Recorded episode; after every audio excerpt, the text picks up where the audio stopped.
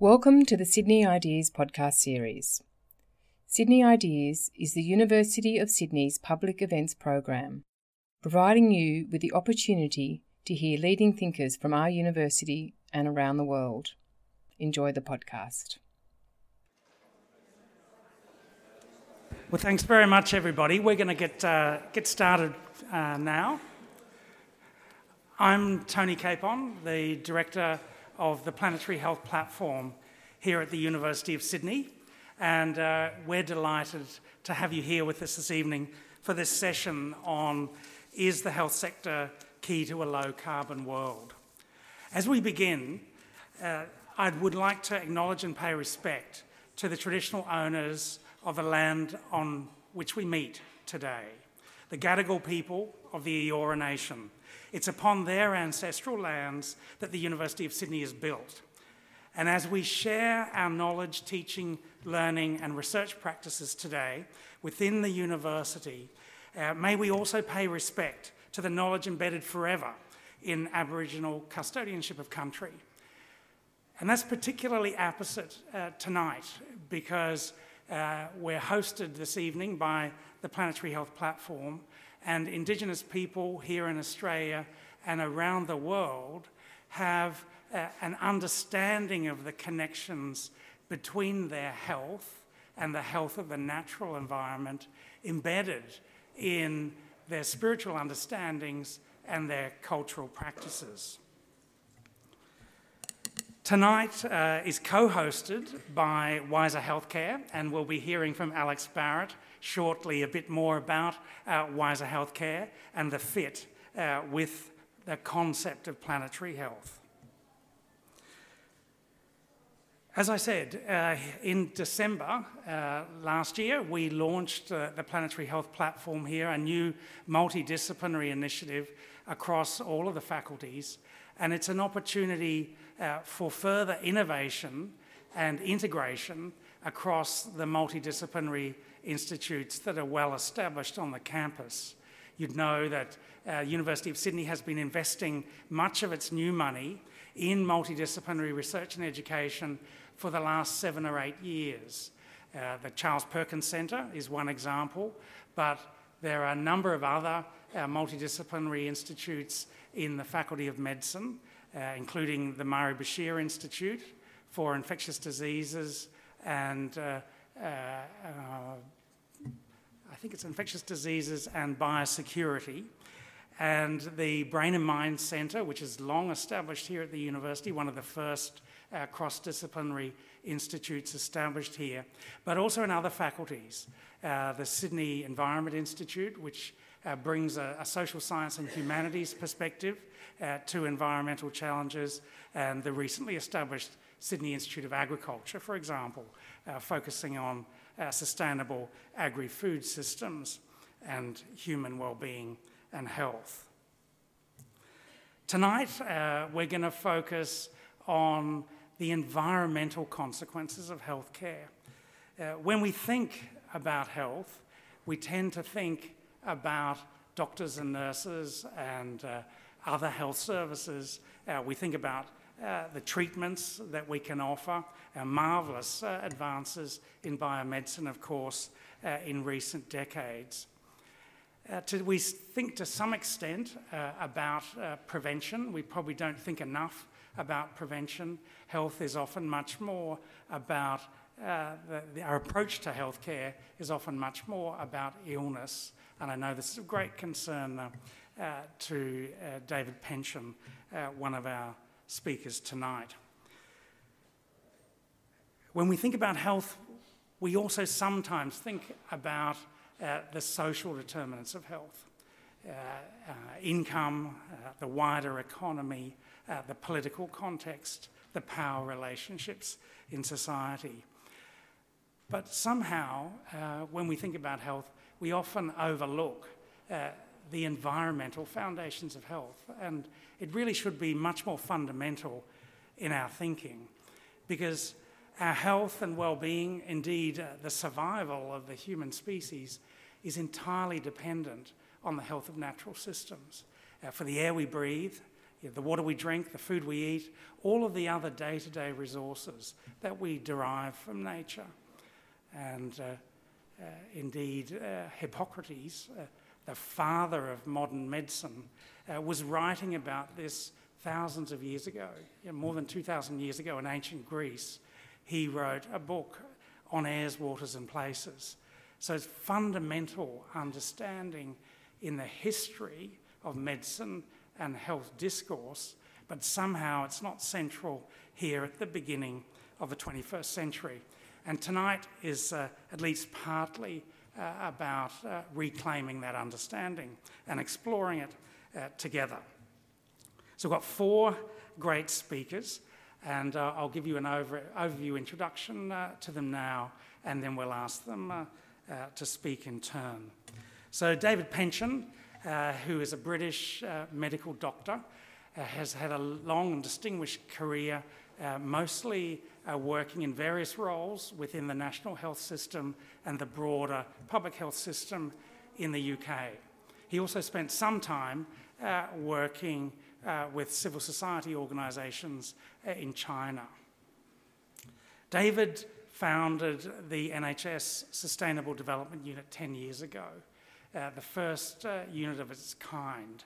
And he has really been an international leader uh, since the founding of the, the, uh, the, SDU, it's called, the NHS SDU, and uh, has been working closely with colleagues around the world to try and advance this thinking.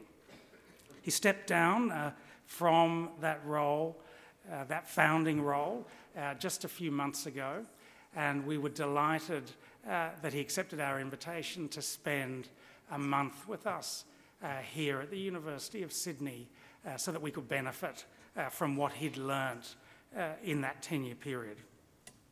So, David uh, uh, will give us a bit of an overview to open up the conversation. David's presentation will be followed by Dr. Arunima Malik, who is a lecturer here at the University of Sydney in sustainability and she has a joint appointment between our School of Physics and the School of Business. We'll then hear uh, from Alex Barratt, who has a lead role in uh, the Wiser Healthcare Initiative, which receives uh, research funding from NHMRC and MRC and other sources. You can see uh, the Wiser Healthcare OWL uh, over there on the banner. And we'll look forward to hearing from Alex about the work of Wiser Healthcare and the relationship uh, to planetary health.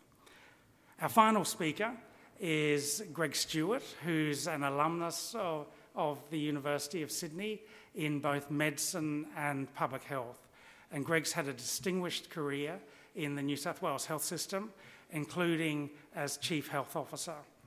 He currently on the executive of the Sydney uh, Southeastern Local Health District, uh, leading on primary and community care. So I think um, a, great range of speakers. I think we've allocated uh, uh, David 20 or 30 minutes to lead things off, and the others uh, shorter interventions for five minutes or so each, so that we've got plenty of time uh, for a conversation uh, following those interventions, if you like. So, without further ado, I'd like to, to welcome David and uh, let's make him feel welcome here uh, on the campus. Thanks very much.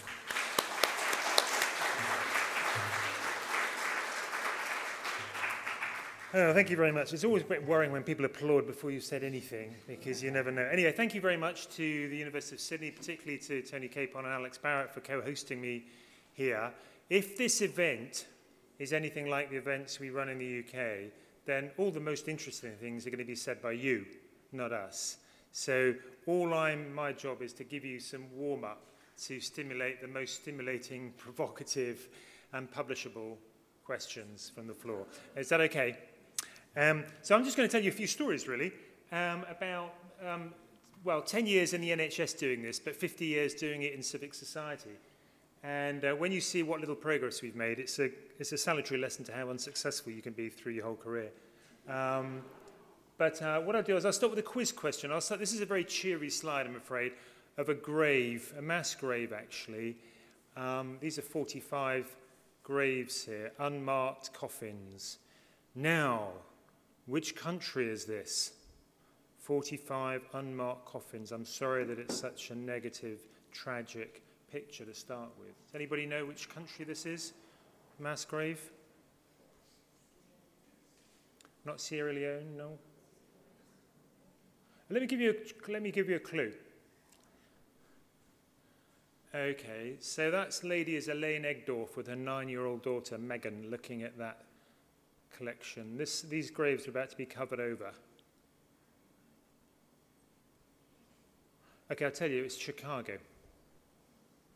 This is Chicago in 1995, when one of the worst heat waves to hit Chicago hit the city.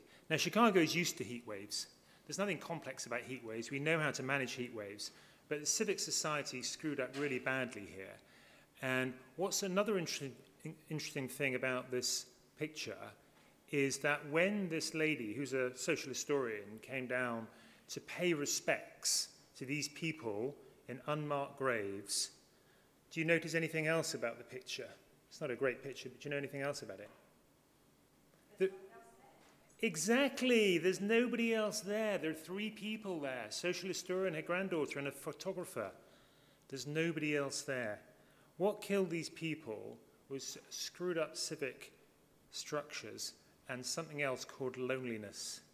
These people died alone.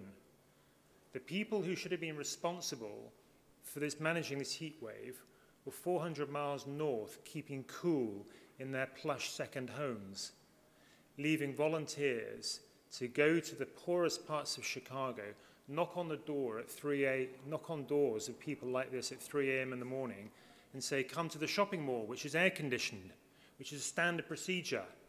What do you do when you live in the most crime ridden part of a city, living alone, and someone knocks on your door at 3 in the morning? Well, you certainly don't open it. You come out of there two days later in a body bag. Chicago and heat wave. And this is the local health services. Six refrigerated trucks, because the mortuary is way overloaded, failing to cope. Now, a lot of this is due to the way we live our lives, knowingly live our lives. But the health sector has a profound opportunity and a profound responsibility, as do health professionals, to speak up about this issue. Not because climate change is an environmental issue, but because climate change is a health issue. And we don't do it. And if you ever want a ripping read, which is an also a true story, this is a fantastic sociological analysis by a journalist, no less, a journalist, about a social autopsy of a disaster in Chicago, showing how human systems are very fragile and can go badly, badly wrong. And, incidentally and importantly, it will always be the most vulnerable people in society who pick up the tab. Okay. So the time is now. So we had a, um, a heat wave exactly eight years later in Europe in 2003, which killed prematurely between 30 and 60,000 people. And only two things happened because of that. One is the French Minister of Health was sacked. Puh, big deal. And secondly, the UK instituted annual health heatwave plans, which was a a good outcome. But actually, nothing really changed because of this. And in Paris, exactly the same happened as happened in Chicago eight years previously. Lessons were not learned. Lessons were not even acknowledged, actually. Whenever you hear someone say, We learnt lessons, just remember whether you really mean that or whether you, lessons were acknowledged but not learned. So, climate change damages health. All of you, I suspect, in this um, room know that. We know it happens through gastroenteritis, through cataracts of Indian women farming, through dengue fever, through malignant melanoma, which you know well in this country, but also through things like extreme weather events, flooding, heat wave, bushfires, and of course flooding. Now, health professionals are pretty good at these. We like these actually. These are diseases with interventions, and we do diseases. That's what we were trained to do. But these things down here are slightly more system things. You know, what is the role of the health services in keeping services going during flooding or bushfires or heat waves or other extreme weather events? And what happens when we have crop failure or drought or economic collapse or migration or civil disorder? And what's that last slide of? Easter Island. So if you don't know what happened in Easter Island, it's a perfect microcosm on that little planet of what we're doing on the whole planet in terms of societal collapse. What do you think they were doing on Easter Island when they cut down the last tree? How pathological can societies become when they know they're effectively committing suicide?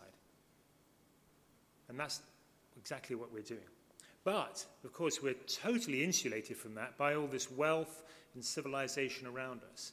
We are immune from the effects of what we do.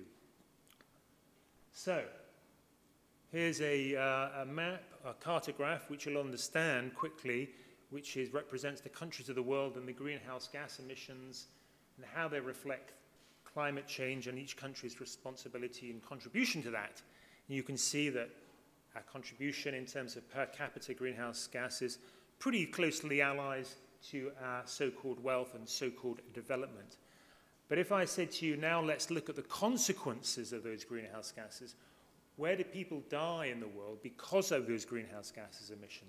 And I show the next slide, if you look very carefully, you'll be able to see a very slight difference in the pattern of where the consequences fall compared to who or originates the gas emissions, and they are those.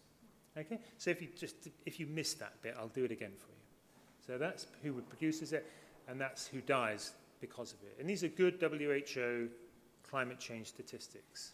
So, this is not just a technical issue, it's not a climate issue, it's not a health issue just, it's a social justice issue, which we can easily measure, and which is happening on our watch now. This is not a future issue, this is a here and now issue. So, climate change isn't just an environmental issue, it's a health issue. And my, one of my words of advice to you, work, for those of you who work in the health area, is frame it as such. This is a health issue. A lot of very effective legislation went on in air quality in the United States because it was air quality was framed as a health issue, not as an over there environmental issue. You don't want to catch doctors and nurses saying, I don't do climate change, that's an environmental issue. I do health, that's a separate issue. Don't let people kid themselves that way. So, one of the first things we did in the UK was bind this issue into the mantra of the health service. What does the health service do? What is it there to do? It is there to provide high quality healthcare for all, now and for future generations. So, bind in the mantra of the organization what you're there to do. And remember that we're custodians of the future, not just of the present. If you want to put it another way, put it like that the advantage of that is all those things on the right are very desirable things, exactly the things that Tony was just talking about, that Hippocrates talked about air, water, and places. Not something politically contentious like that, which in, starts a very contentious political, completely non rational debate about what we're doing, knowingly doing to uh, prospects. Or put it like that so, one of the lessons is you have to frame this issue. So, the story behind this is that I went to talk to a, a local government in England, and I saw this in the foyer as I was going to talk to the, all the local politicians. And I thought, that's very good, very great. So I took a photograph and I went up and I inserted it into the slide set. And I thought, two cheers for what you're doing in terms of travel plans for your staff in this big organization. One thing you might want to do is I couldn't find anywhere to park my bicycle outside this organization. So there's one thing saying this. Great. You've got to do it as well. Saying things, feeling strongly about things, speaking up is very, very important, but it's not enough. You have to do it. You have to do it as well. Similar things like this, where we've completely lost the plot about what it means to be physically active in the world. Now, it's one of the advantages of showing slides like this is that it's a much more gentle way to use humor to engage people into the madness of how we live our lives. Because if, if you get up and berate people, which I've been trying to do very successfully for many years, is you make a lot of enemies. But if you use humor and do it gently and show good data and tell good stories, you're going to get a lot further. And the health service can do this. The health professionals can do it as well. Uh, uh, so th this is another, yet another situation which I'm sure you've seen slides like this before. So this is the reality of what's happening. We're living in a world like frogs in boiling water. The, the, one of the big dangers of climate change is happening slowly enough for us to think we can adapt to it, adapt to it, but quickly enough for it to kill us. But in fact, just a point of order here, uh, it's probably not climate change that's going to kill us, by the way. You'd be happy to know that. It's, there's one thing much more dangerous than climate change on this planet, and that's human beings. Uh, so it's probably it's not climate change that's going to kill us. It's what climate change makes us do to each other. That's going to kill us. So beware that uh, we are fallen angels. We are highly creative, but we haven't evolved to, to we haven't you know developed over thousands and tens of thousands of years to face such a rapid change in the environment in which we uh, find ourselves. So here, uh, if you take, this could be anything, this could be extreme weather events, uh, it could be heat waves, it could be global mean temperatures, but if you take um, a threshold above which we should not go, let's say that line, you can see to the left that we have one in a hundred year events. But we're somewhere along here now. So the, the issue, if you talk to anybody in climate science, is we're having one in a hundred year events about every four or five years. And by 2050, we're going to be having one in a hundred year events every year. So the real killer heat waves, or the real killer floods, or the real killer droughts we're having now are going to happen on an annual basis. They're going to be the new normal. So the, the issue is slow motion emergencies dramatically increase the frequency, the severity, and the duration of dangerous weather events. Okay? And that's incredibly important because we have in the health service this idea, and the reason this word here is used is emergency. We love emergencies in the health system. Bring them on. We, we're crisis junkies. We love things coming through the front door we don't know. So we have to use language where we say to people, these emergencies are going to become normal. They are becoming normal already. So here's an example of some of the things we're doing in the UK. This is a hospital here. Zit, zit, Big hospital, very carbon intensive, huge user of resources, huge user of energy, huge emitter of carbon dioxide, particulate matter, nitrous oxides. Is that a price worth paying? Well, that hospital needed rebuilding, and indeed it was rebuilt, and there you see it being rebuilt. And there you see the old hospital gone. Okay? So one of the things about the future is hospitals will become smaller and smarter and only do in a, we'll be only doing things in a hospital that only a hospital can do. Does anybody know why hospitals exist? Why we have hospitals? Who, who benefits from hospitals? Yes, thank you very much.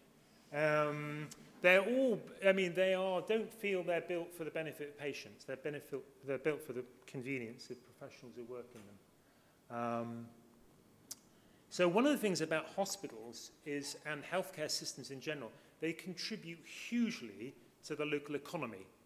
They're big employers, they're big buyers, they're big polluters. And actually, this is actually from uh, Ted Howard um, in the, uh, uh, works in the United States, who runs a democracy collaboration, showing that like universities, healthcare systems can be hugely powerful positive contributors to the social value of the community by analysing how they contribute fairly to local economy, local jobs, local prosperity, local sustainability. And that should be measured. And one should be proud to do it. One should not need to be scrutinised.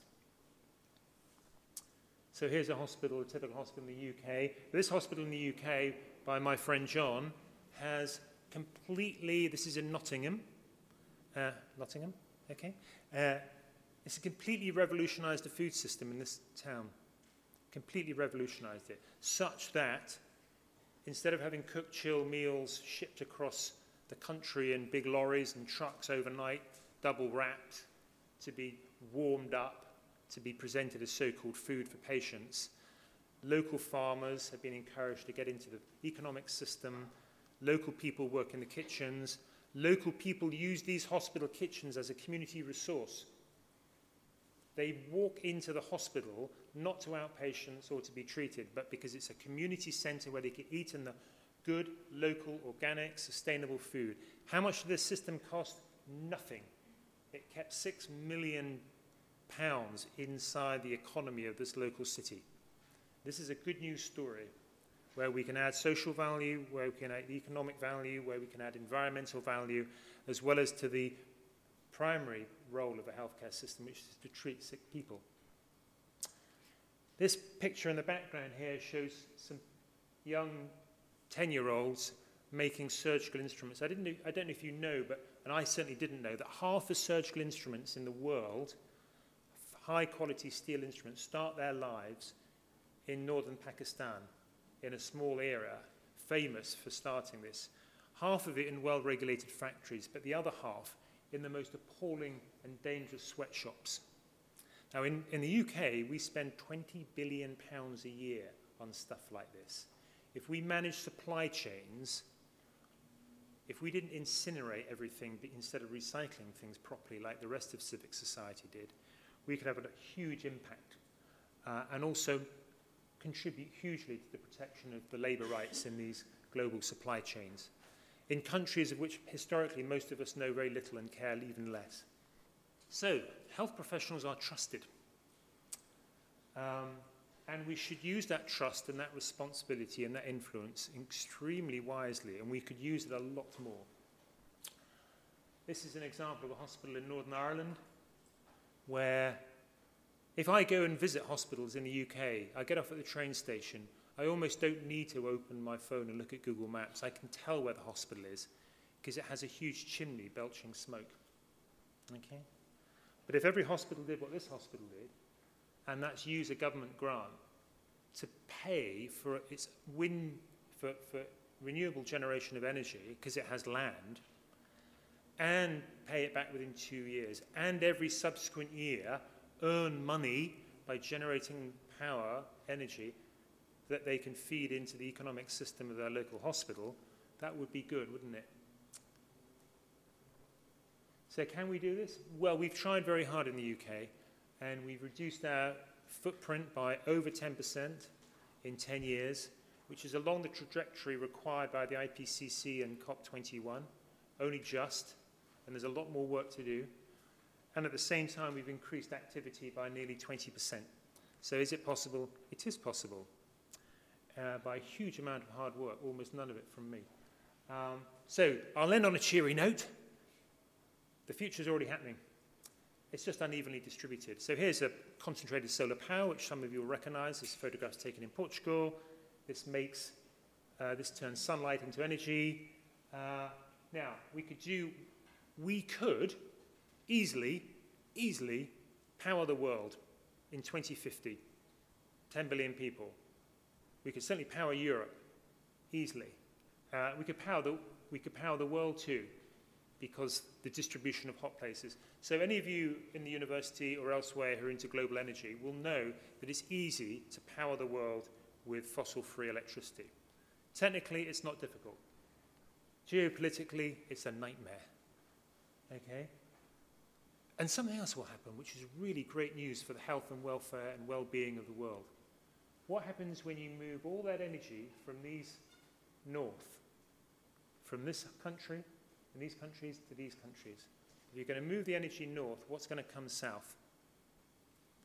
Money. Money. What else is going to come is in these areas here, you can. Exactly.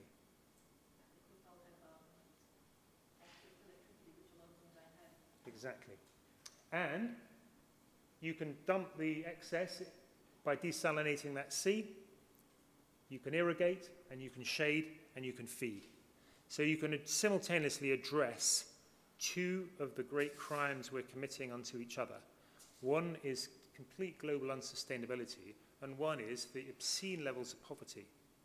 If Martians were circulating the Earth now, they would look down and they would be not one bit surprised that we have climate change because of this buried sunshine we discovered 200 years ago. They wouldn't be surprised by that.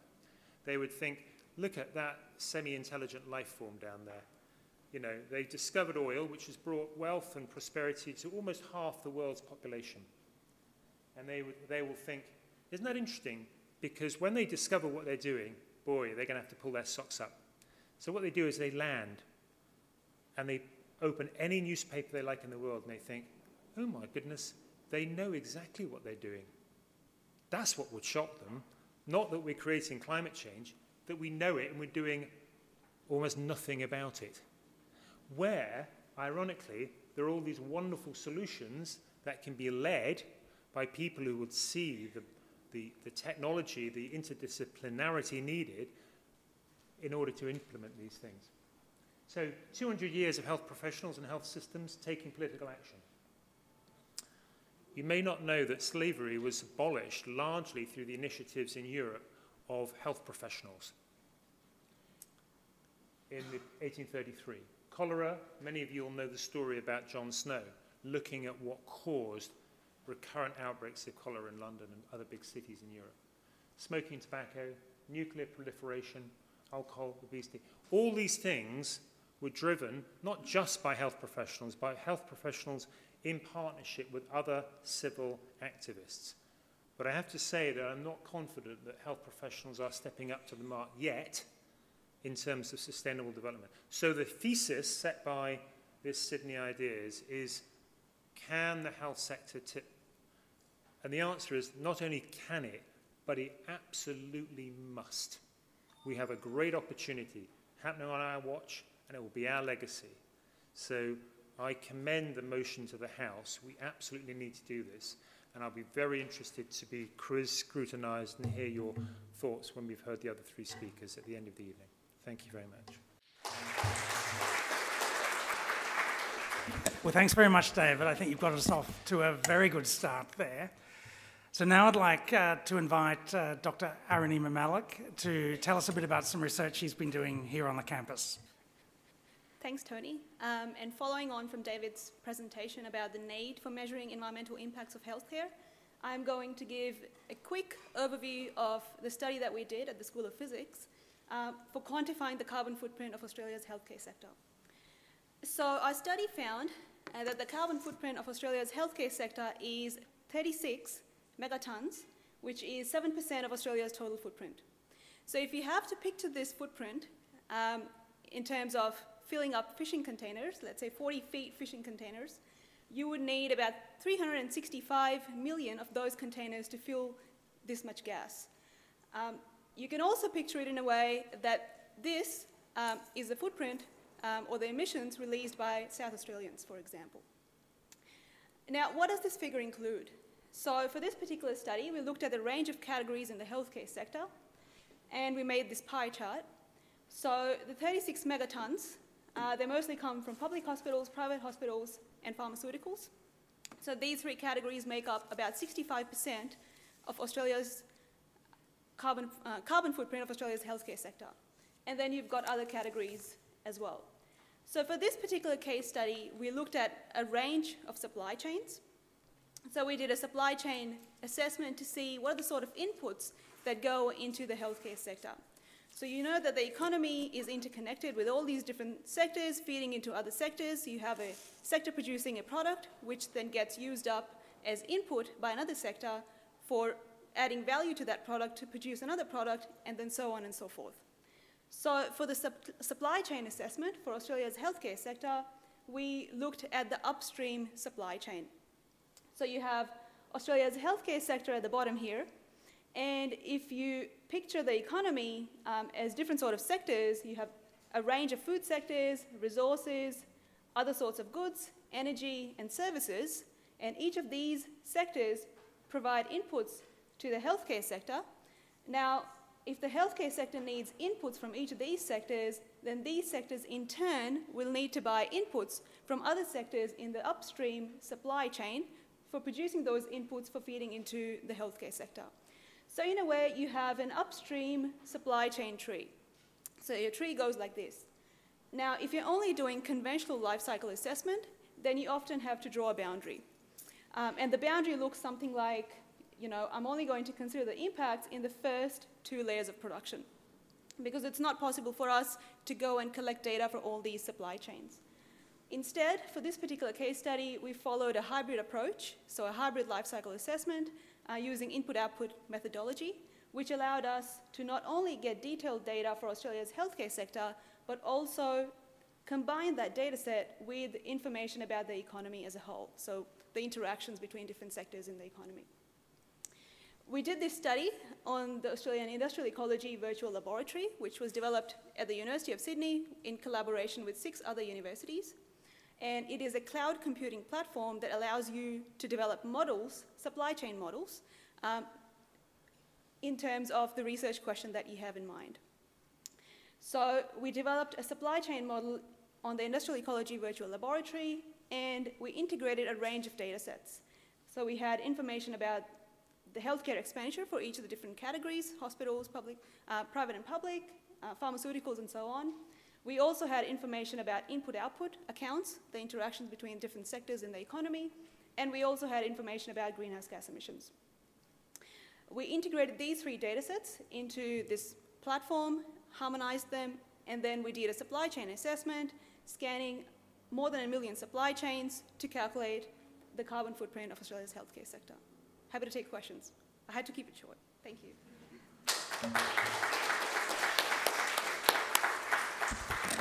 Thanks, Arunima. I, I think uh, there'll be opportunity to talk more about those methods later on tonight. And uh, just for your information, earlier today, uh, David and Aaron Arunima and I spent uh, time with a medtech company in Western Sydney uh, exploring uh, options for new research projects to increase the granularity of that sort of research within the broader healthcare system. So now it's time for us to hear from Alex Barratt, uh, who has a lead role uh, with Wiser Health Healthcare. Thanks very much, Alex. Hi, everybody. It's a great pleasure to be here. Um, Tony's already drawn attention to our owl over there, so I'm very pleased to be here representing the research collaboration of Wiser Healthcare. I'm a professor of public health in the School of Public Health. That means that I'm interested in the sort of interventions and things that we do to whole populations, as uh, in contrast with my clinical colleagues who do healthcare interventions one patient at a time across a desk or an operating theatre. So, Wiser Healthcare takes a population approach and aims to improve the quality of all our lives, because we all interact with the healthcare system, by reducing inadvertent harms of healthcare and making the healthcare system more sustainable, both economically and environmentally. So, I just want to give you one example. So, in the late 1990s, the incidence of thyroid cancer number of new cases of thyroid cancer in South Korea was about 5 per 100,000 of population in the 1990s. And then South Korea is a very technologically advanced in country. In fact, it's got one of the highest rates of things like CAT scanners and other imaging equipment in the world. The government decided that they were going to introduce a number of cancer screening programs.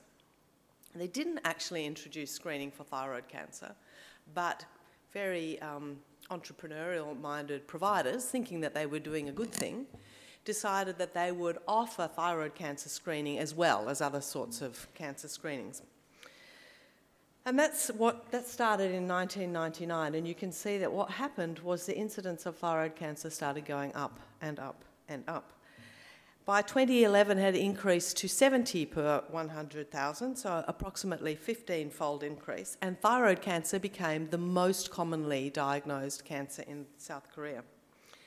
What that meant was that about 15 times as many people as before had to have thyroid operations to take out their thyroid cancers they had to then go on lifetime medications for thyroid to replace their thyroid hormones, which they could no longer make themselves. And uh, many were treated with irradiation too. So, doing this introduced a whole lot of harms for all those people. It also burdened the system with all these extra cases. But meanwhile, as you can see, the mortality this is the mortality line down the bottom here did not change one jot. So people started to ask, well, is this really an epidemic of thyroid cancer or is this an epidemic of diagnosis? And they decided that actually it was an epidemic of diagnosis. And a campaign was begun to stop the thyroid cancer screening. By 2015, the tide had turned, and the number of people having operations to remove their thyroid cancers had approximately halved. So, the point of the story is that some diagnosis in healthcare is really beneficial, and probably many, if not all of us, have benefited from that in our lives. But too much diagnosis leads to turning well people into patients and exposing them to treatments that they don't need and can't benefit from, and actually that harm them. Too much diagnosis also loads up the system with people who don't need to be there, which means that the really sick people are at risk of being underdiagnosed and undertreated.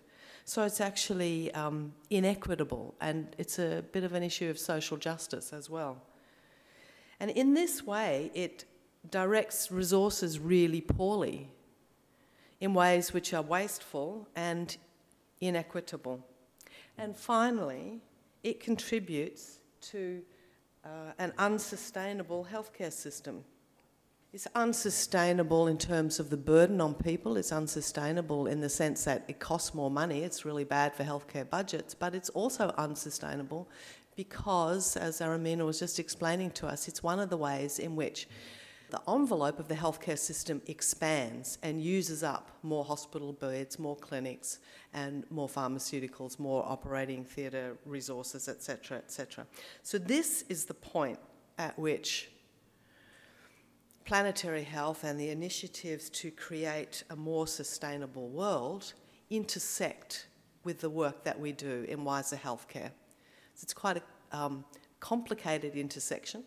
And uh, so, you know, I'm looking forward to having questions and talking more about it with you as the evening goes on.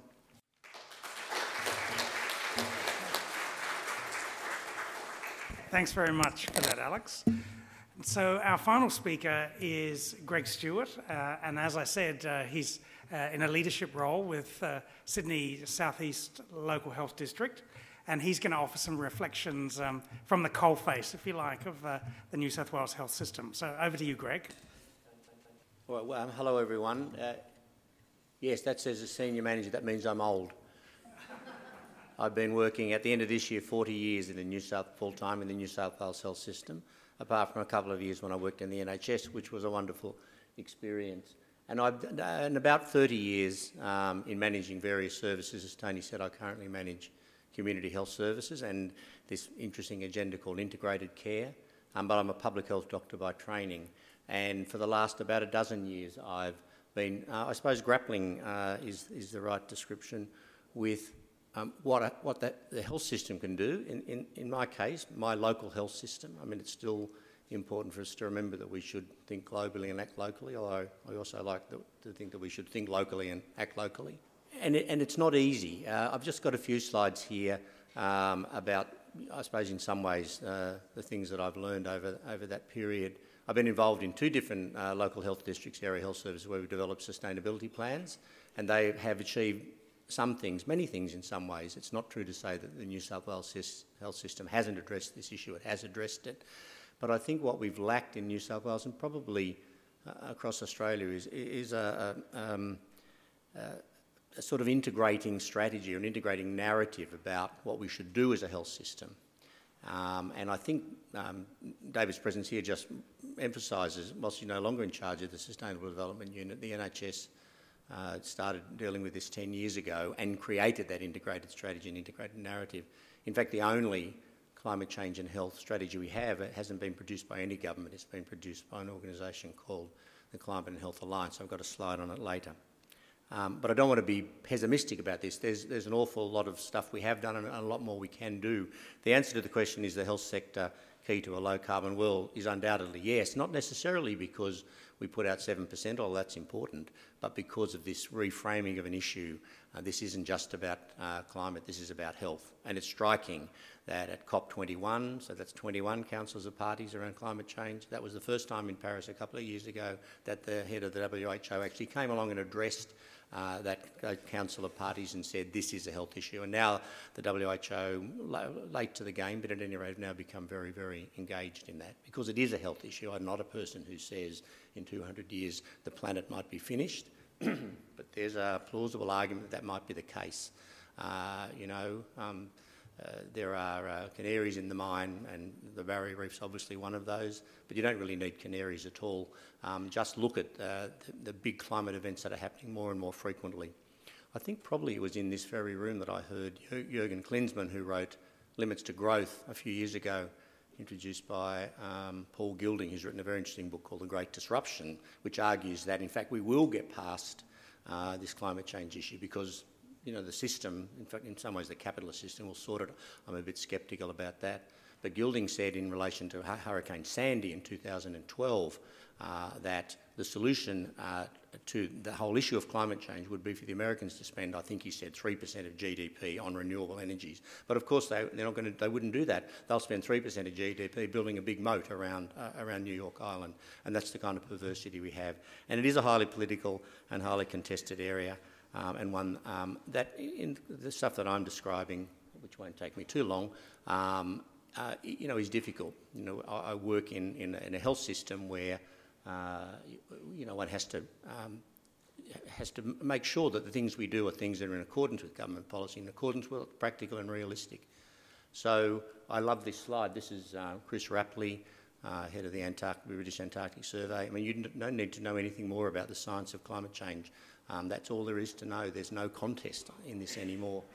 Um, and, and, I won't go, go in. Sustainability, important to think about this as an intergenerational issue. Since I've been working in the New South Wales health system for 40 years, you won't be surprised to know that I've got a bunch of grandchildren. And, and, and it's important to keep emphasising that fact. The co-benefits are important as well. I'm going to give you a lecture on climate change here today, but um, the co-benefits are really critical if you address climate change. I like this because I'd much rather be in the mitigation boat than being in the adaptation boat, but of course we have to adapt as well. Um, this is the CAHA framework, a very nice framework. Um, and as I say, only just released last year and just recently, in the last less than a week, the Australian Labor Party has said that it will now incorporate in its health platform uh, the need to have a, a health and climate strategy, which is good. So what can we do? And look, I'm not going to, again, go, go in at length about the kind of things you can do locally. This work, David, will be completely familiar with because we stole it completely from the Sustainable Development Unit in the NHS. When I started doing this 10, 12 years ago, that was the place to go to and it remains the place to go to in terms of just a logical and rational approach to the kind of things you might do.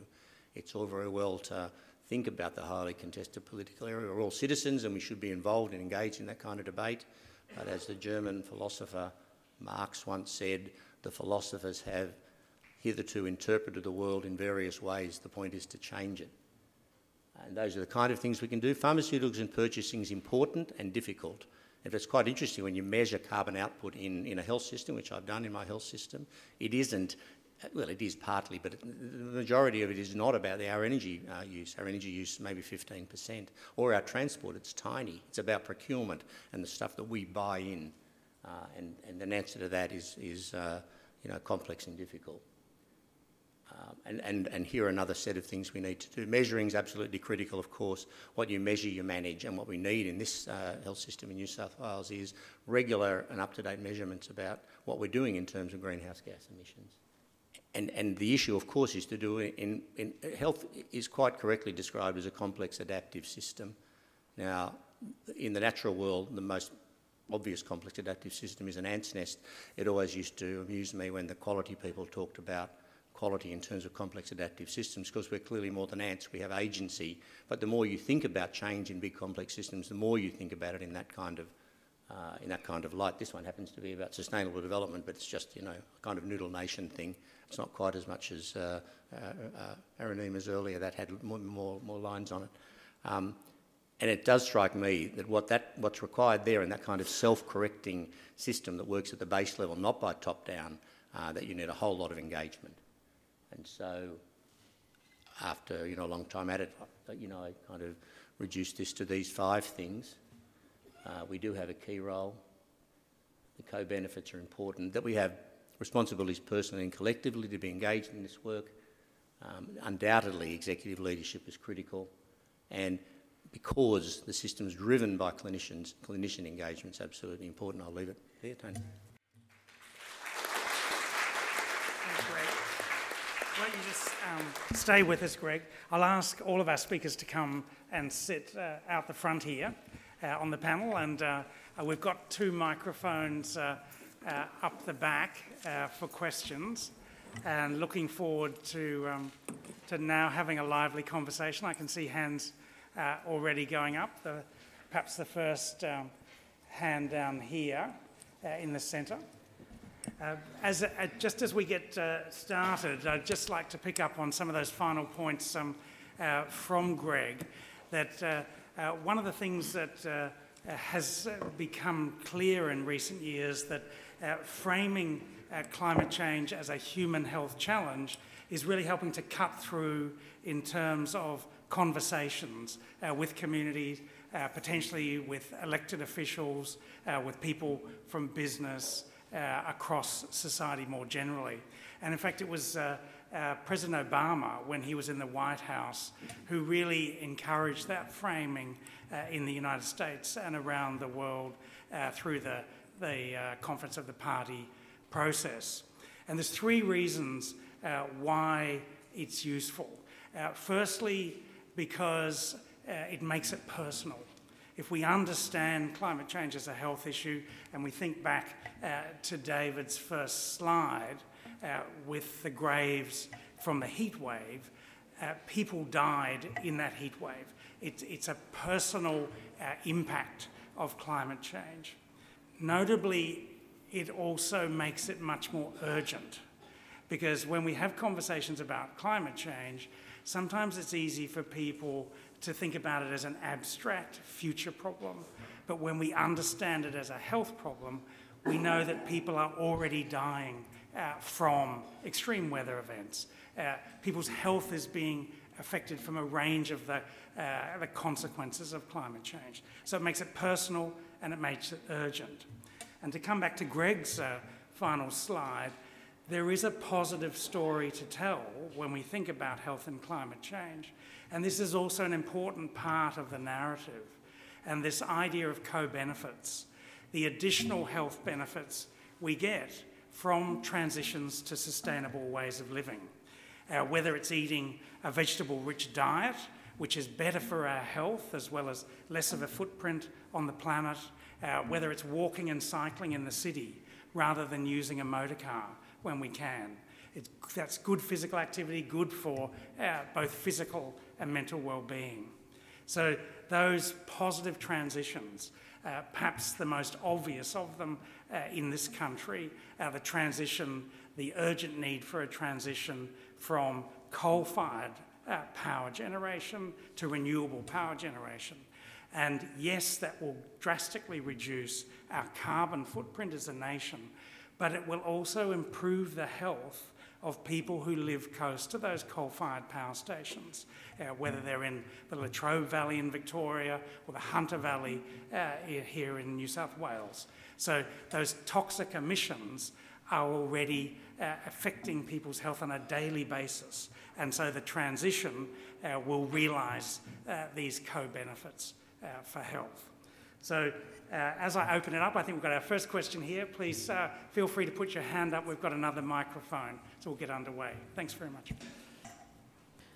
That was a wonderful presentation. Thank you very much. That was quite interesting. I'm going to present a, a sort of a counterpoint of view. It may be going off the topic of what is the, the focus of discussion today, but I still want to raise it. But if it's off the topic, I'm happy to just uh, uh, not have further discussion on that.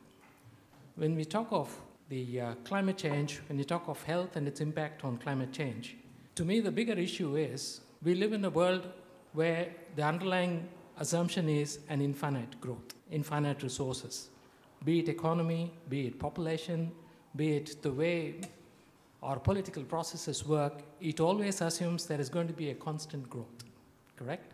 So, and if you can see in, over a period of time, population has grown exponentially, we are now projecting, yeah, it is going to level off after some time. Is it really going to level off? We lived through a time when one of our treasurers said that produce one for the mom, one for dad, and one for the country.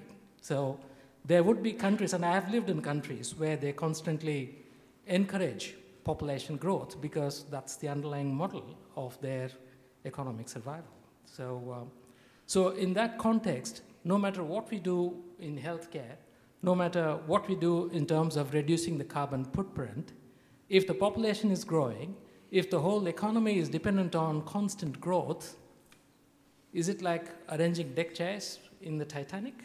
Well, so, definitely a very important question. We'll see if uh, uh, David, would you like to have a go at that one as our, as our special guest? Yeah, um, you raise a good point. There's no doubt about it that having more people doesn't help. But let me, in the spirit of pro- suggesting counterfactuals, is that the, democrat- the demographic evidence that population is levelling off is good. It seems highly unlikely that we'll surpass about 10 to 11 billion. We're currently at 7.5 billion. Now, that's quite a lot more people, and we've had doubling times of population going from 1,500 years to about 30 years. So ha- you're absolutely right, it's been exponential growth. That does not help. However, however, the, the, the total burden is the total population multiplied by the per capita impact. You know, you can understand that. Now, although going from 7.5 to 11 billion sounds a big increase, that's nothing like the variability in the per capita impact of wealthy versus poor countries. So, how many people in this room know what their carbon footprint is? Okay. How many people in this, in this room know what their rough income is? Okay, so they're both very important for the health and benefit and welfare of the people you love and care for. Okay, so as Greg said, measure it. Now, what you'll find is that we'll ha- we can have a much bigger impact by contracting and converging the variability in our per capita carbon footprints from 20 to 25 if you live in certain Middle East countries or the United States, down to about 0.5 if you live in sub Saharan Africa. Now, people in sub Saharan Africa desperately need to increase their carbon footprint to stay alive. But the, everybody in this room needs to decrease it, and we need to converge on a, a number roughly 10 billion, roughly about two tons per person per year, which is well calculated as the carrying capacity of planet Earth. And that will have the advantage of doing those twin things, reducing our ecological impact, but also levelling the obscene levels, differences, and opportunity. So you're absolutely right. If we had a magic wand and we could hold the world's population at 7.5, we would. But it's not going to happen because it's been tried in China, it's been tried in India, it doesn't really work, it's been done very unethically, and there's a much better journey which is focusing on per capita ecological footprint. Thanks very much, David. I think I might just add something as well about. Uh, the, the concept of prosperity without growth. And you may be familiar with the work of Tim Jackson, the uh, ecological economist at Surrey. And I think that's another part of the story that uh, uh, your, your, point about uh, our, if you like, it's almost a lazy economic model that we can uh, only develop the economy by uh, growing the number of people, including in this country. It's, it's very simplistic it's, uh, it's, it's not true. You know, we can continue to develop the economy, importantly, by focusing on distribution, uh, because uh, uh the biggest uh, challenges are the equity challenges. Uh, we've, we've probably got enough energy around the world, we've got enough food around the world, we're just not sharing it well. So we can be prosperous without growing the numbers of people and the numbers of dollars in the world. So I, I think over here next. Yeah. Um, I'm just asking, there's a lot of um, waste, like the single-use plastic things that mm. are everywhere um, in the food. They're not produced in the local hospitals anymore. They're produced in, I know, factory sort of things. The um, leaving um, computers on in administration offices when people aren't there, which is ridiculous. I can't understand why they do it. And that they've now everything's electronic, but there's still paperwork. because, you know, electronics doesn't always work, so you have to have backup. And it's, it's like the, um, with our assignments and everything, you've, sometimes you have to put in a physical copy as well as electronic copy because you don't know what's happening with it because it can disappear. But that's the thing is we're not, um, and the community kitchen in the hospitals, it would be wonderful because a lot of places where, because I live in Western Sydney, there are cultural deserts. There's no fresh food available in places. There's no shops available in places in some of these suburbs that they've built in the middle of nowhere. And this is years later. This is not like now, this is years later. They still haven't built anything there. And the only food place was the local school that had the canteen. And then they wonder why Western Sydney's got a diabetes problem and an overweight problem when they don't have the resources there for people to use and they don't teach. There's no home economics anymore in school. And we need, people need to know how to cook. They need to know how to do these things so they don't have to rely on fast food. But the, the government's just cut it out. And it's very important, but it's like it's not, it's treated like it's not important anymore. And the, you know, the big, um, you know, a big conglomerate thing, instead of like, okay, now there's little districts, but it's all one system, so why can't they work together to reduce waste and help people? Because that would be more helpful for most people with diabetes and other health issues if they could improve the food. And, not, and in the hospitals, not sell soft drinks and stuff and junk food, but they right. don't want to do that. Well, thank you very much for that. I, I wonder if, um, Greg, would you like to pick up on some of those um, uh, comments about uh, uh, food uh, in the health system, uh, some of the challenges there that, that people are facing, or, or related aspects of the comments there? Sure, Tony, yeah, sure. But th- this issue about, I, mean, I suppose, in some ways, individual responsibility, I mean, if you saw Four Corners last night, you would have seen an absolutely black and white demonstration of people who believe that change in society only occurs because of individuals. George Christensen said that. Uh, you know, I'm a big man because I eat too much. And, and this lack of recognition that, you know, systems are actually absolutely critical. It's a really important point. The problem, of course, is that no, we don't live in utopia. The people do make decisions, and they make all sorts of odd and perverse decisions. And all we can do, I suppose, is struggle as a society and as individual people to try and do better. You know, it kind of sounds a bit religious, doesn't it? But at any rate. So far as food in hospitals concerned, well, the New South Wales health system has been struggling is the right word for some time about what we do about vending machines. But finally, we're doing something. So I heard just yesterday that in my local health district, think the Director of um, Population Health said 72 vending machines. None of them anymore have fizzy drinks that have got sugar in them. They have fizzy drinks, uh, but they're sugar-free fizzy drinks. I did say to her, "What about the Mars bars and the chips?" She said, "That's the next, uh, the next step." and it is the next step. So we are doing things about it. But you know, I mean, just to make the point, um, it's a, it's you know, there, there's you know, there's no simple answer to these things. Mm. A colleague of mine said some years ago, if 30 or 40 years ago we had set about to make our children fat, we would have done 30 different things. We would have stopped them walking to school, we would have made them feel frightened about doing so, we would have, you know, got a lot of packaged food, and so on and so forth. And the answer is the same. We have to have 30 different things to do. It's, there's no simple answer. Although the sugar tax certainly is an answer, part of the answer. Mm. Oh, thanks.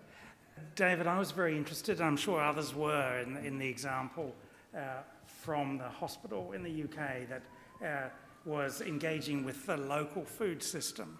And of course, that can be quite challenging when, when you're working with the, as part of a big organisation like the NHS.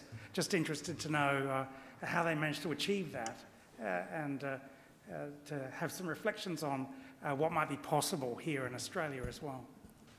Yeah, I mean, it goes back to these points you were making. I mean, in, in the health service in the UK, nearly 10% of the total budget, we're talking 110 billion pounds here, nearly 10% of the total budget is spent on one disease, and that is type 2 diabetes.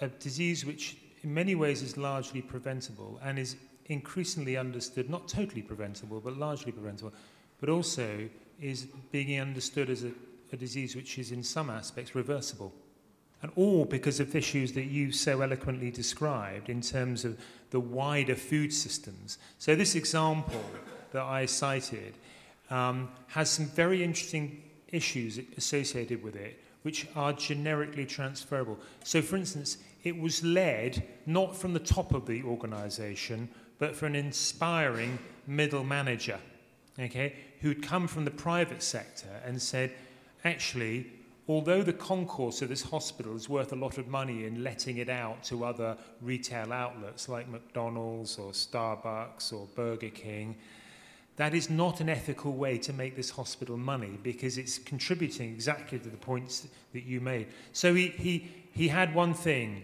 courage.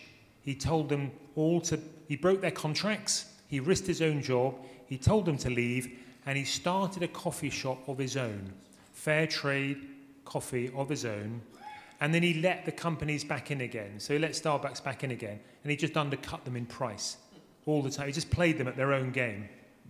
So he didn't subvert the system, he used the system to play them at their own game. So when he went out to local farmers and said, Would you like to supply food and meat and veg and dairy to our hospital? They all said, Oh, well, we tried years ago, but it's all wrapped up by these huge multinational companies. He said, That's okay. I'll teach you how to use the rules that we've got in order to not give you selective advantage, but so to make a level playing field.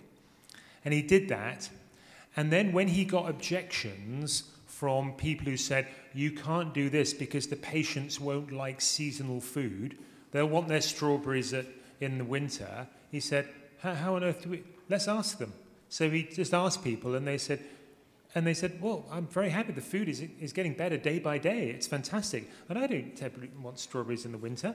I'm very happy to eat seasonal food. So the number of people you will find who will object to things because of this phrase, people won't like it, the answer is ask them and you might be surprised. Involve the people you purport to serve in the decision making process about where you can buy your food, how you can buy your food, what sorts of food can you buy. And so it was an exercise not in food, but an exercise in system change by leadership at every level. Now, when the press got to find out about it, they thought, this is great. Local hospital creates jobs. Local hospital you know, stimulates local economy. And then the real leaders of hospital said, oh, that seems rather good news. Maybe we should be associated with that. So they were happy to stand out in front of the cameras.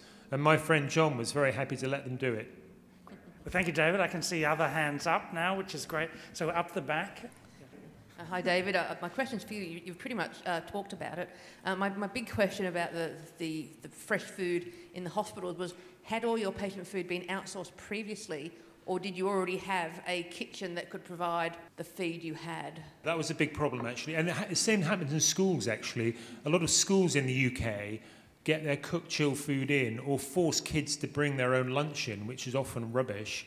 Um, and they've, they've lost their facilities to cook. That wasn't the biggest issue, actually. It was quite easy to get grants to put in kitchens. What was difficult to do was to get staff who to cook, come in and cook. So my friend John, Clever John, he went out to local agencies who worked with people with learning difficulties and not only trained them up to be food preparers and thus taking people off unemployment in, who had found it difficult to get into work, but he then promoted them out of the health service into other jobs.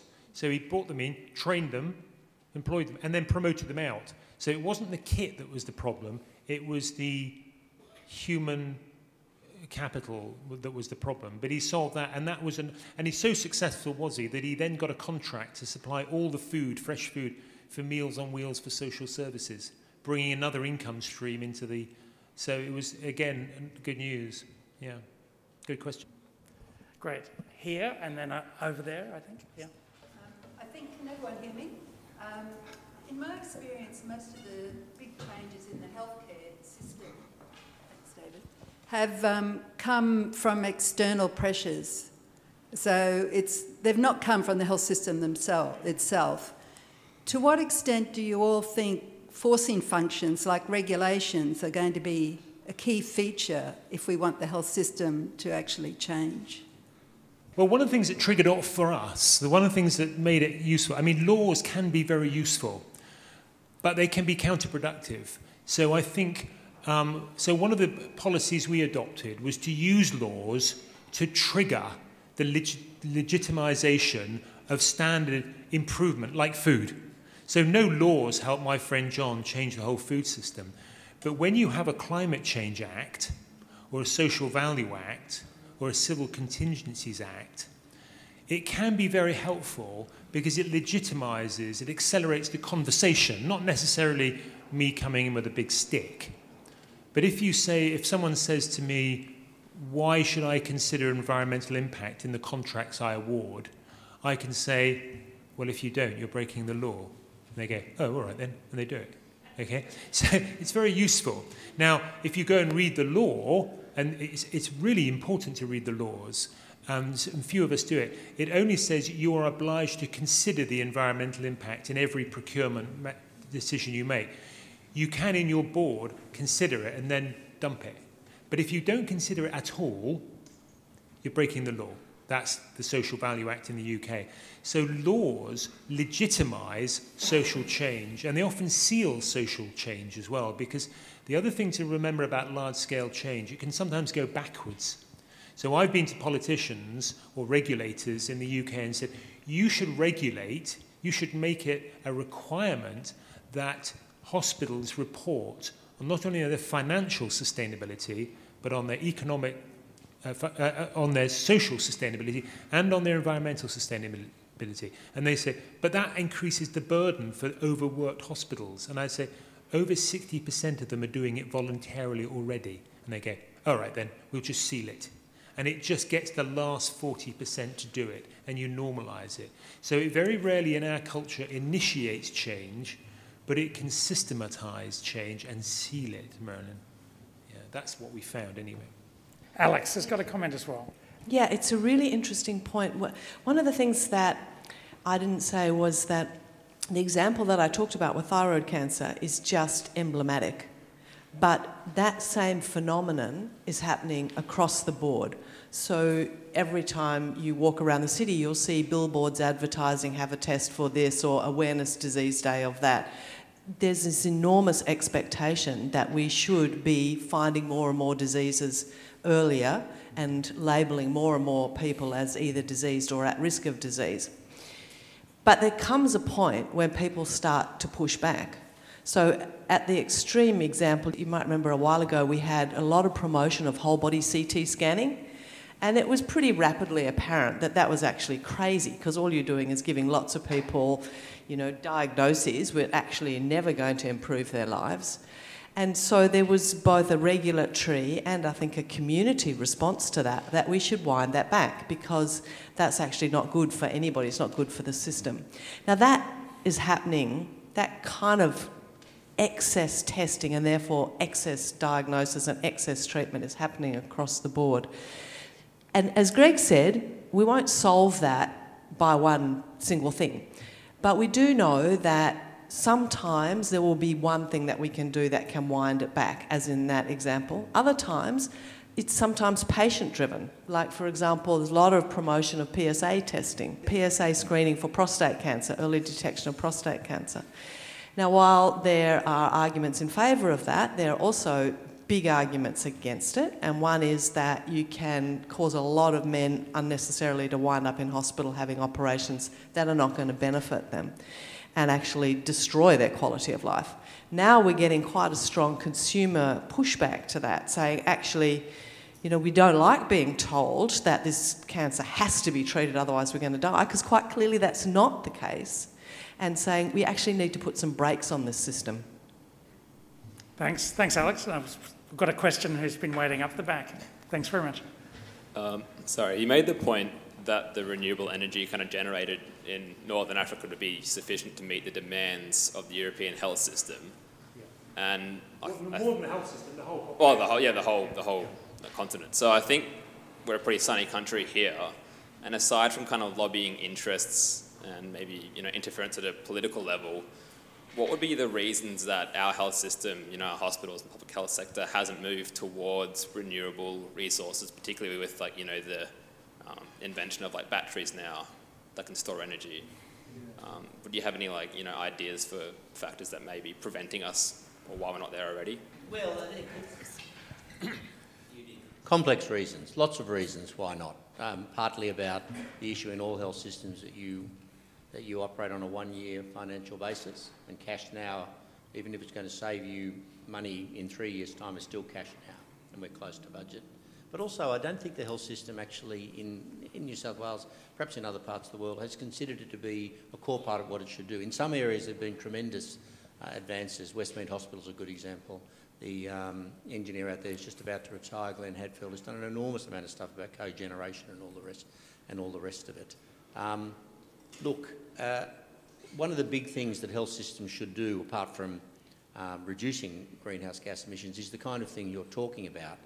But to some extent, health systems, uh, my experience of health systems in Australia, in New South Wales is we don't see that that's our role. It's somebody else's role. It's the role of the energy providers. It's the role of the government. And perhaps we need to turn that corner and say it is our role, and you know, collectively it's our role. Yeah, I tell you what is really can be really useful. Let me tell you some few useful things a health service can do. Every health service in every developed country owns a huge amount of roof space. Okay? And that roof space is totally unused. So you can capitalize immediately on it. You can even sell your roof space if you wish to an energy company. You'd be daft to do that. You'd better to lease it and keep hold of the. But it, it's, a, it's, a, it's an asset underused. The second thing about the health services, they're big.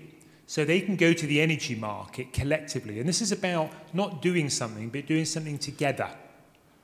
You've got to use the size of the health service to say, we in New South Wales will guarantee to buy this many gigawatt hours of renewable energy, and you can buck the markets. People, the market then has faith to say, we'll invest in renewables. Because although building, I think you can supply the whole of Australia on uh, 40 kilometres by 40 kilometres PV array, and you've got plenty of land to do it. You could do that. It'll only cost you a few billion to do it. But it does cost billions. It's not that much on the global scale. But you do need a sizable sector like the healthcare sector to say, we stand up together collectively for economic and environmental reasons and to be a public sector exemplar. We will invest, we promise to buy it, and the markets will change. So that's very important. But you have got to get alpha males to talk to each other to agree to do this. And we tend to granulate public sector now to make them competitive. They won't talk to each other. We don't have systems of care. We have rather competitive healthcare settings, which doesn't help. And the last thing, just to remember the facts, it's actually very easy to generate renewable energy. It's very difficult to uh, rebuild not the power stations but the distribution systems. So, for instance, India has invested a huge amount in grid just when we don't need any grid. So they're sort of addicted to the, generate, to the generating of power in big power stations using dirty coal, which then they can then use the grid they've built to extend it. When in fact, now you think about it, you don't need the grid, you need very local renewables. So it's a perverse, it's largely to do with markets and largely to do with history. The rationale, the logic of it is very clear, as you quite rightly say. It's just making that transition. You know, do you go straight from fossil fuel, dirty fossil fuel to renewable, or do you go via gas? You could go via gas. It's another fossil fuel, about half as impactful, but actually it's slowing it, but making the transition easier. It's a tricky issue. It's a tricky issue. Uh, thanks very much, David. Now, I can see several more hands up. I think we've, we've got time for perhaps three more quick questions. So, up the back, we'll take all the questions at once. So, first up the back, then here, then here, and then we'll ask the panel to finish, and then we'll encourage you uh, to talk to the speakers at the end. So, let's hear these three questions first. Uh, Alex, you briefly mentioned or touched on the clinical aspect of, um, I suppose, more sustainable healthcare. I would like to explore this more with some emerging technologies such as personalized medicine and sort of genetic sequencing and how that influences the treatments that will develop. And more broadly, what do you sort of what do you guys think of the uh, medical technology industry and how that can either help or hinder the efforts that you know we'd like to achieve? My question pertains to the environmental impact of single-use plastics in the healthcare system. So we know that good health practices rely on these single-use sterile, um, you know, wads of gauze or, or test tubes, etc. how could we possibly look at changing this overproduction of plastic? And I'd like to maybe hear from you, Arunima, about um, the the impact of waste in in this in, on the carbon sector. So. Thank you very much. And the, the final question. Yeah. Um, one comment that the non human patients aren't represented in the seminar on planetary health or as a veterinarian, conflict of interest. I would have liked to see a bit more about non human animal patients. Um, but my question is the word activist was mentioned, and whenever I drop this at a dinner party, everyone turns around as if I've got just said I've got herpes. Um, so I'd like to know, as a, as a team of fellow professionals, I'd be especially interested to hear from. Um, Professor Barratt and Dr. Malik, what do you think it means to be an activist professional, and perhaps from the discussion, um, at what point do we chain ourselves to the Mars bar machine? So one more up the back, yeah. Okay. Hi, I just have a question on papillary thyroid cancer. Um, and you said that the PTC is certainly an issue in Korea and it's overdiagnosed. I'm just wondering what's the um, papillary thyroid cancer overdiagnosis situation in Australia? Um, and would you support the new terminology that has been introduced in 2016 that removes the word cancer in low risk um, cancer? And would this be a potential cost saving strategy um, in the healthcare system? Great. Well, thank you very much. I might ask uh, Arunima to go first. Yeah. Thanks for your question. Um, so when we talk about sustainability, um, we really need to look at the three spheres of sustainability, which are environmental, social, and economic. Um, and the presentation that I gave today, I only just looked at one indicator, which was CO2 emissions.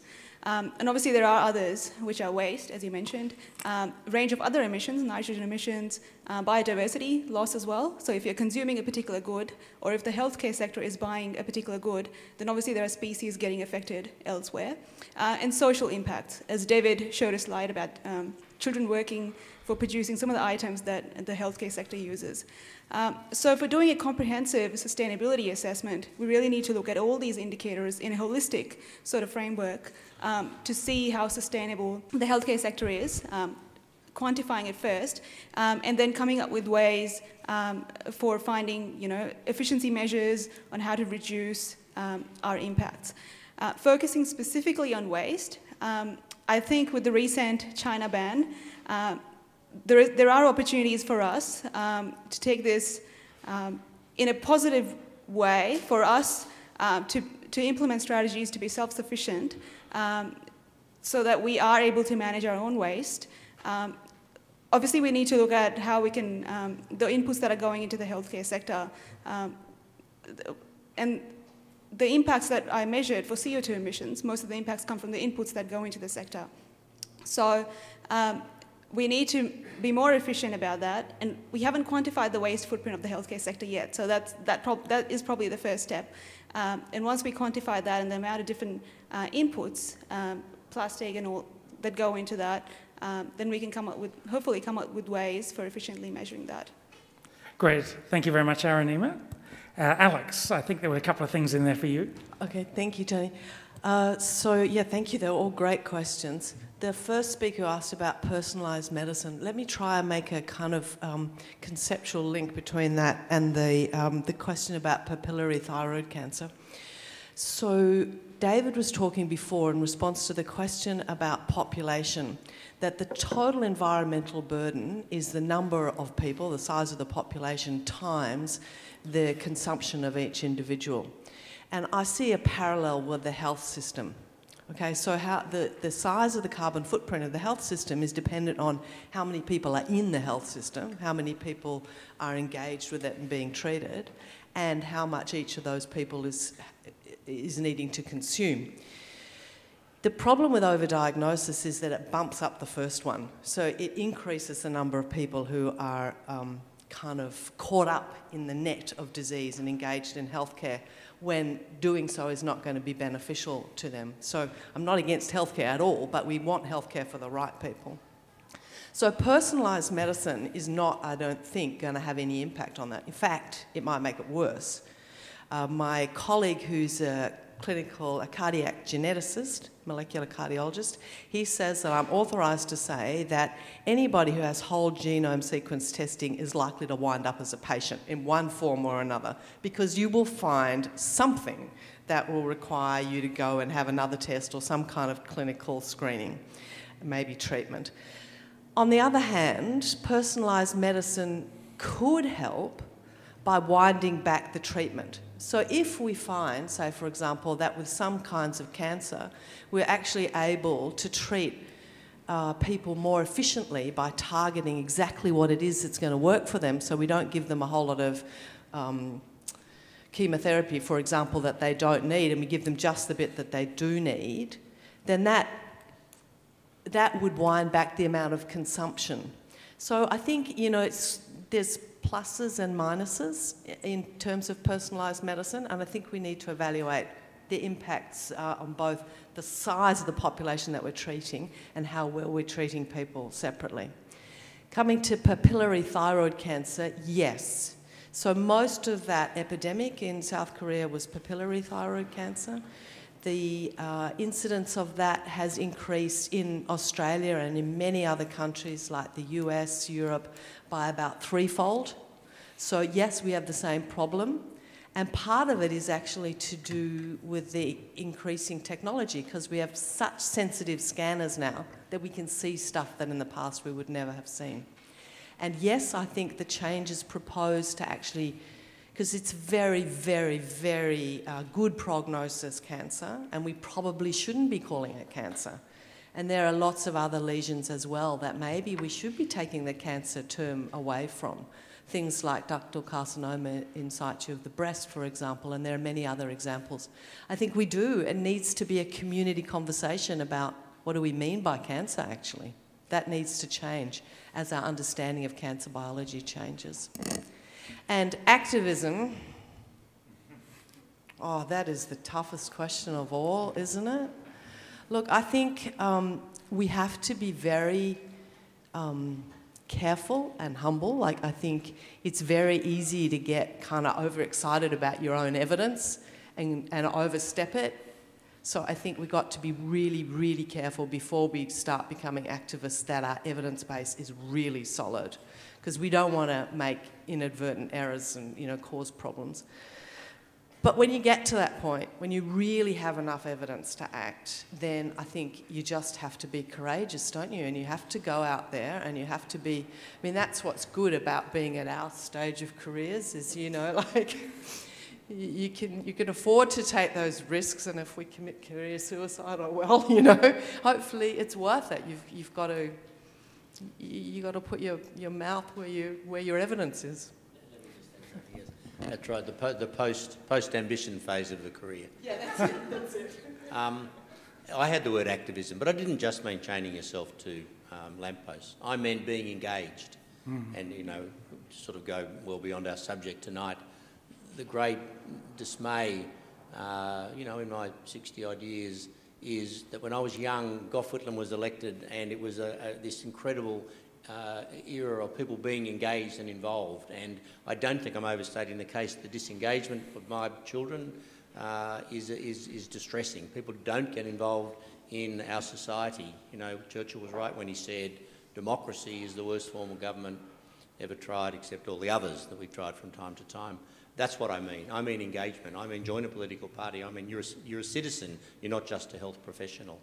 Now, for a senior person like me, one must be very careful. You see, you have to make sure you toe the government line, which of course I always do. Uh, thanks for that uh, final comment, uh, Greg. There. I mean, what I would say though about um, the younger generation. Uh, uh, if you like, what's now referred to as the post millennial generation, and what we've seen in Florida uh, following the most recent uh, mass shooting there, is that perhaps um, uh, the post millennial generation are seriously engaging. And, uh, and so I, I remain quite hopeful uh, about young people in this context. I'm going to, um, to give David the, the, the, final opportunity to say a few words uh, emphasis on the few uh, in response to those questions, or maybe just leave us uh, with a final message. Uh, that, that question about activism is very, very potent. You can be activist and engaging, and, or activist and very alienating.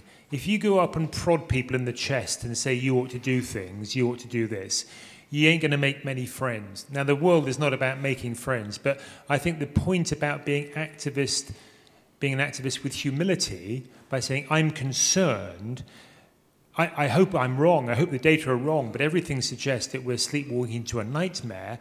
I think we need to be doing things, and I think we need to be doing things together. And they're fun. Some of them are fun, and some of them are fascinating, and they're interesting, and they make our lives meaningful and purposeful. That's the conversation that I would wish for you to be able to do even better, having listened to each other and to maybe the panel members and the conversation and the questions tonight. So I would absolutely urge you to go out and have a serious conversation, first of all, with yourself about what it is you really, really care about. Because you're never going to be a humble activist if you don't care about something. You're never going to take care of something for which you don't have respect or love or what have you. So, my parting shot would be go out and have good, humble, engaging, interesting, fun, important conversations with other people because ultimately what's going to change it is a coherent social movement that will demonstrate up to politicians there's votes in this, there's money in this, there's safety in this, there's security in this, there's a future in this. And that will not come by thinking it's someone else's problem. It'll come by all of us standing up, speaking up, and engaging. Thank you. Thanks. Thanks, uh, thanks very much for those uh, final remarks uh, uh from the panel and from David in particular there at the end. Uh, as we close, I'd just like to reflect on something quite positive that I read on the uh, Financial Review website actually late last night, and it was specifically about climate change and health. You may know that uh, French President Macron is uh, currently in Australia uh, for talks with the Australian government. And uh, you may also know that he has a program to make our planet great again. Uh, he's, he's clearly riffing off a certain other president in another part of the world. But what was very interesting in the newspaper today, an, an interview with the French ambassador to Australia, in which the French ambassador was quoted as saying that uh, President Macron is certainly very interested in a free trade agreement with Australia, but it may take some time because the EU is wanting to ensure that health and climate change features in all future EU trade agreements. And I think things like that uh, will start uh, to shift uh, the governance uh, arrangements that we have in place. And uh, so hopefully um, uh, leaders across the EU and, uh, and around the world uh, will step up and take this more seriously, as, as David was saying, take a look at themselves. So, on that note, a relatively positive note, uh, uh, to finish what was a, challenging uh, topic that we traversed, I think David and the panel have probably another 10 or 15 minutes here this evening. You're welcome to uh, come up and uh, have some more discussion and then follow that up uh, by email or other ways. So thanks a lot for coming along and appreciate it.